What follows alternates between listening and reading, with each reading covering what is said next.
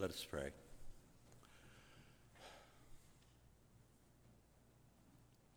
We come in this morning, Lord, having felt the brush of rain and smelled the leaves returning to earth.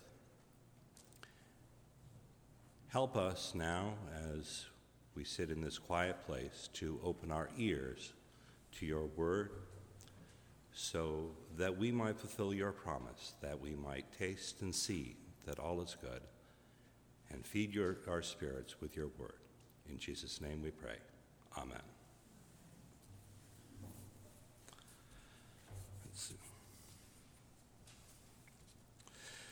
The point is this the one who sows sparingly will also reap sparingly, and the one who sows bountifully will also reap bountifully. Each of you must give as you have made up your mind, not reluctantly or under compulsion, for God loves a cheerful giver. And God is able to provide you with every blessing in abundance, so that by always having enough of everything, you may share abundantly in every good work. As it is written, He scatters abroad, He gives to the poor, His righteousness endures forever. He who supplies seed to the sower and bread for food will supply and multiply your seed for sowing and increase the harvest of your righteousness. You will be enriched in every way for your great generosity, which will produce thanksgiving to God through us.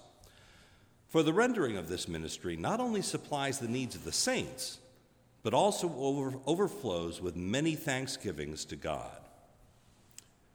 Through the testing of this ministry, you glorify God by your obedience to the confession of the gospel of Christ and by the generosity of your sharing with them and with all the others, while they long for you and pray for you because of the surpassing grace of God that He has given you. Thanks be to God for this indescribable gift. This is the word of the Lord.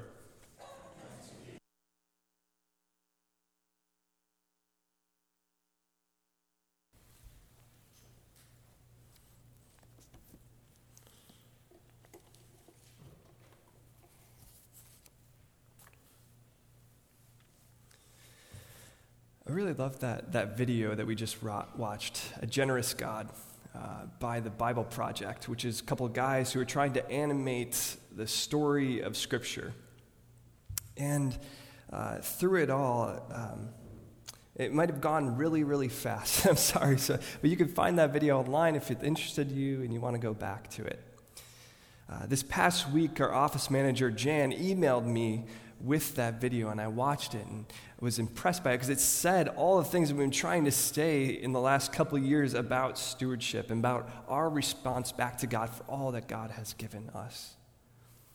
And more broadly, it, it kind of just illustrates the message that we try to say again and again that the Bible is a unified story that points us to who God is. God who is good and trustworthy and has our best in mind. A God who is an almighty creator who makes us well and calls us good. A gracious redeemer that sees what needs fixing, both within us and in society around us, and attends to those things. And a powerful spirit who renews us and sustains us in every season. However, as I watched the video, uh, a couple times, one thought came to mind, and it was this that this is a scary God. I said it. You heard me right. This is a scary God. And I say scary because it's a God who sees us for all that we are and does not look away. God sees you in all your beauty and your brokenness. God sees you in all your faithfulness and fragmentation, the complexity of who you are. And, and God knows and sees all the ways you might not have figured out, that you doubt sometimes, that you struggle to believe or to walk in step like Jesus. God sees all that you are. God does not look away, but moves toward you in love and in care. And this sort of love is scary because, because it challenges the way that we see ourselves. God sees all the ways you look in the mirror and think, I am not enough. And God, this Father and Creator of all the world, says, I have made you wonderfully, beautifully well. All those ways you see how you've fallen short, all your failures, all the brokenness, perhaps the things which help you to lock yourself in a dungeon of shame. Or maybe you're blind to because of pride. Jesus, we believe, sees all those things and says that I have moved heaven and earth to show how deeply I love you. And there's nothing I wouldn't do to come find you when you run and there's nothing I won't do to rescue you from the dungeon of your own filth. God, the Holy Spirit, sees all the resistance perhaps we have against God, all the hard heartedness we feel, all the false selves that we hide behind, and persistently calls to us to open our hearts and be transformed in the love of Jesus the Holy Spirit sees and is with us in the seasons of struggle and promises to see us through. This story of Scripture points us to a God who is good because of how generous He loves us. But our God is scary because of the great unknown potential of, that His love holds for our lives and for this world.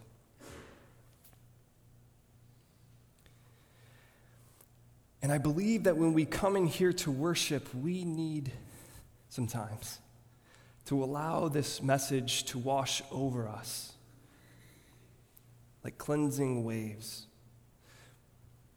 Because it's been really hard lately, and life's been beating us up. Or maybe we need to sit with this message and this good news because it challenges what we've previously learned about God. Wherever we are, I pray that you take this to heart. That God sees you and moves towards you with love. And if you're ever struggling or wrestling or doubting, I hope that you reach out to me, just speaking pastorally to each of you.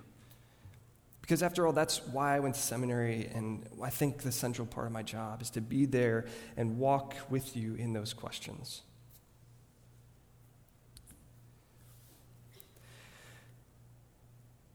And I put that caveat on it all because I want to transition.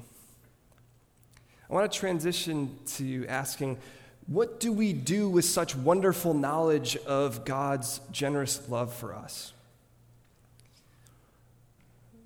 But I don't want that transition to be manipulative or for you to hear me saying, God has given you so much to just give, give, give, give, give. Because I think that can, has sometimes been a message in church that's been co opted for some harm.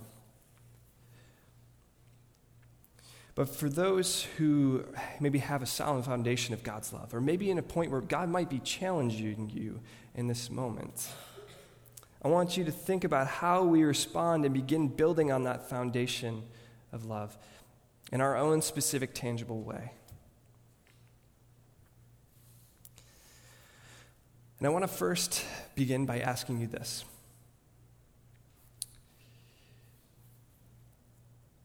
Can you recall a moment in life where things went really, really well? Maybe you got a good grade on a test and we're not expecting it. Maybe you got a promotion. Maybe, maybe you got married, had a kid. Some wonderful moment. Hold that memory in your mind right now. What were you feeling? What were you doing? How are you acting? There's a great example that comes to mind for me, and it's from the movie Singing in the Rain. Have you, who's seen that? Who's seen that movie? It's a wonderful movie. It is an incredible feat of human motion and music. And if you've never seen it, I, I, I implore you to do so. Anyway, uh, and as I'm thinking about this, telling people to watch this movie, I'm, I'm feeling a little older, so to speak. Gosh. Um, and in this movie, there's this famous scene where Don Lockwood, the, uh, played by Gene Kelly, um, shares a kiss with his newfound love on the stoop of her apartment while it's pouring rain, kind of like it's pouring rain right now. He drops her off after a long day of work and an incredible breakthrough that's going to change the movie industry. His life is going really well. And after sharing this kiss, Don turns, beaming with joy, and waves off the taxi that's waiting for him to take him home because he's going to take a nice little stroll in the rain. And he begins singing, right? Maybe you know it too. I'm singing in the rain. I'm singing in the rain. What a glorious feeling. I'm happy again. Does anybody know the next part? I.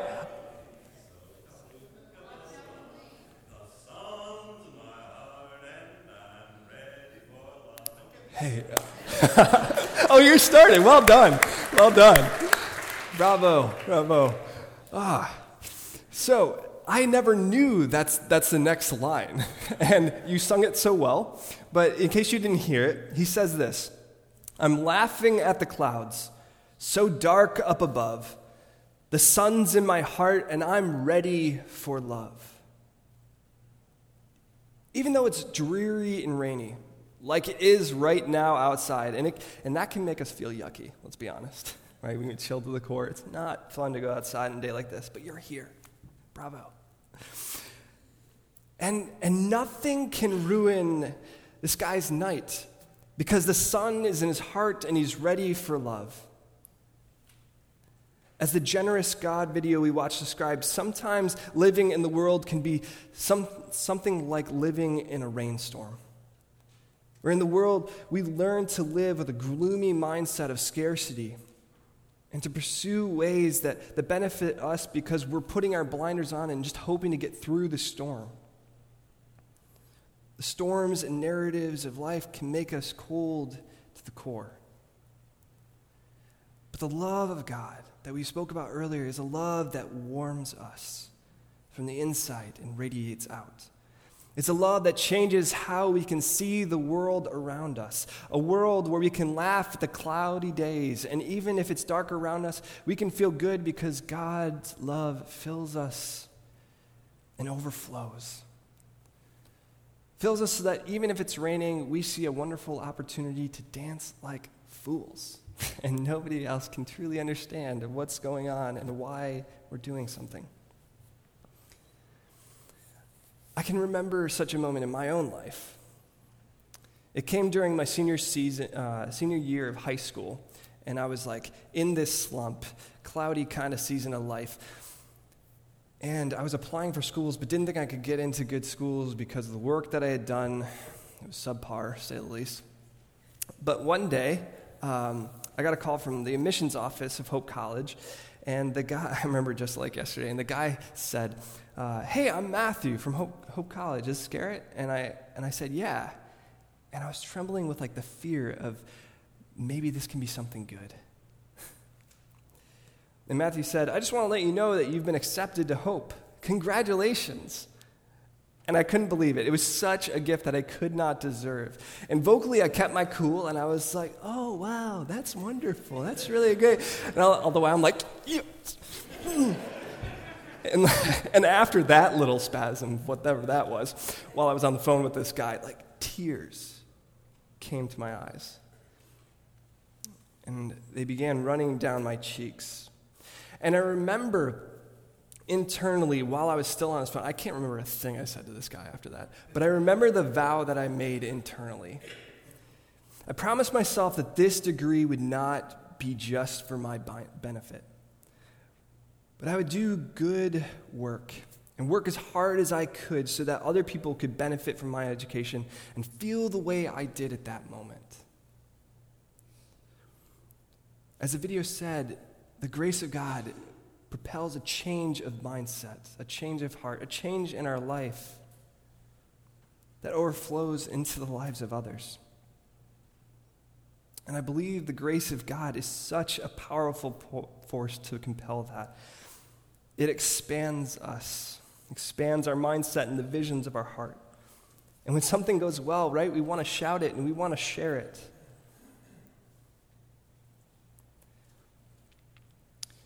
And sometimes I think that in life we experience these intense moments of goodness and we're moved with joy, as the passage said, that we are moved with joy, for God loves a cheerful giver. And it compels this wonderful expression of goodness in the world that flows from us. But more often than not, we're not riding the high of life, right? More often in life, um, our, our sense of generosity and our expression of generosity has to be cultivated and is focused by a few things. And I want to uh, let you know about three things that I think a response of generosity and stewardship really looks like. The first is gratitude to God. The second is a it's motivated by transformation in us. And third, it's, it's about showing others the goodness and love of God. So, for all that is God, God has given to us, our first, one of the first ways is gratitude back to God. I mean, one of the first things that we do when we have, we have kids, I mean, I don't know, but I see parents doing it, is teaching them to say thank you, right? It's such an important thing to show gratitude and respect and honor and appreciation for the gift that someone has given. And in this way, for all that is God has given us, our whole lives should say back to God, thank you. Thank you. Second, a motivation for a life of gratitude and generosity is about how it transforms us. Here at Linwood Reformed Church, we are, are striving to learn about Jesus and love him and follow him with all that we are. And as we follow him, we are challenged to live with such a generosity like him that we come to face to face with the parts of ourselves that are greedy or self serving or entitled or closed off. And the Holy Spirit challenges us to allow the Holy Spirit to work in us, in our lives, in our mindfulness, so that we begin to have a life that takes shape like Jesus' own life. But lastly, the third motivating factor for this life of response, the value for it, is that it, it meets, truly meets the needs of others and shows others in this world what God is like. As Christians, we bear the responsibility of being a living expression of God's love. The church has fallen short in a lot of ways, but we need to do what we can to rewrite that as individuals and as a community of faith. We must invest in truly getting to know people and truly getting to know the needs around us. And only then can we truly be able to serve and show an expression of God's love as God invites us to. For me, these motivations defined how I stepped into college.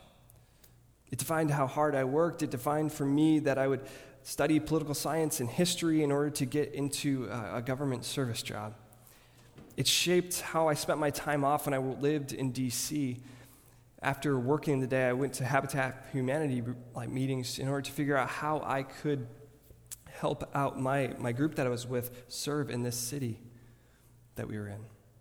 It defined the eventual decision to quit playing football to focus more on school and healthy friendships. And I say all this, I say all this to suggest that there's no one prescribed way to live and to show generosity. Living generously is tailored to who we are, who, how God has created us, and the ways in which God has tailored us to dream up the ways in which we share good things with others.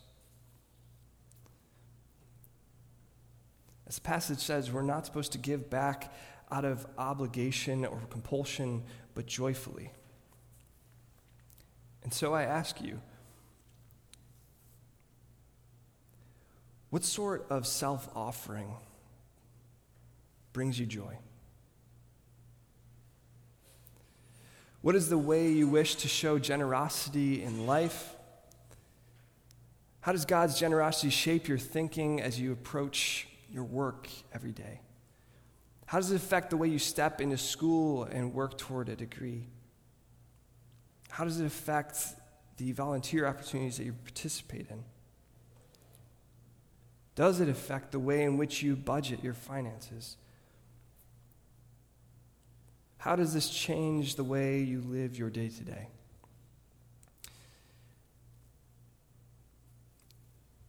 And as you reflect on this for you right now, know that it also might change at some point. When I was in high school, it, it meant getting a degree for the benefit of other people. But for me, over the past couple years, um, one thing that I've been focusing on and, and really working on is, is what generosity means and how I'm growing in generosity um, when thinking about my finances and tithing here.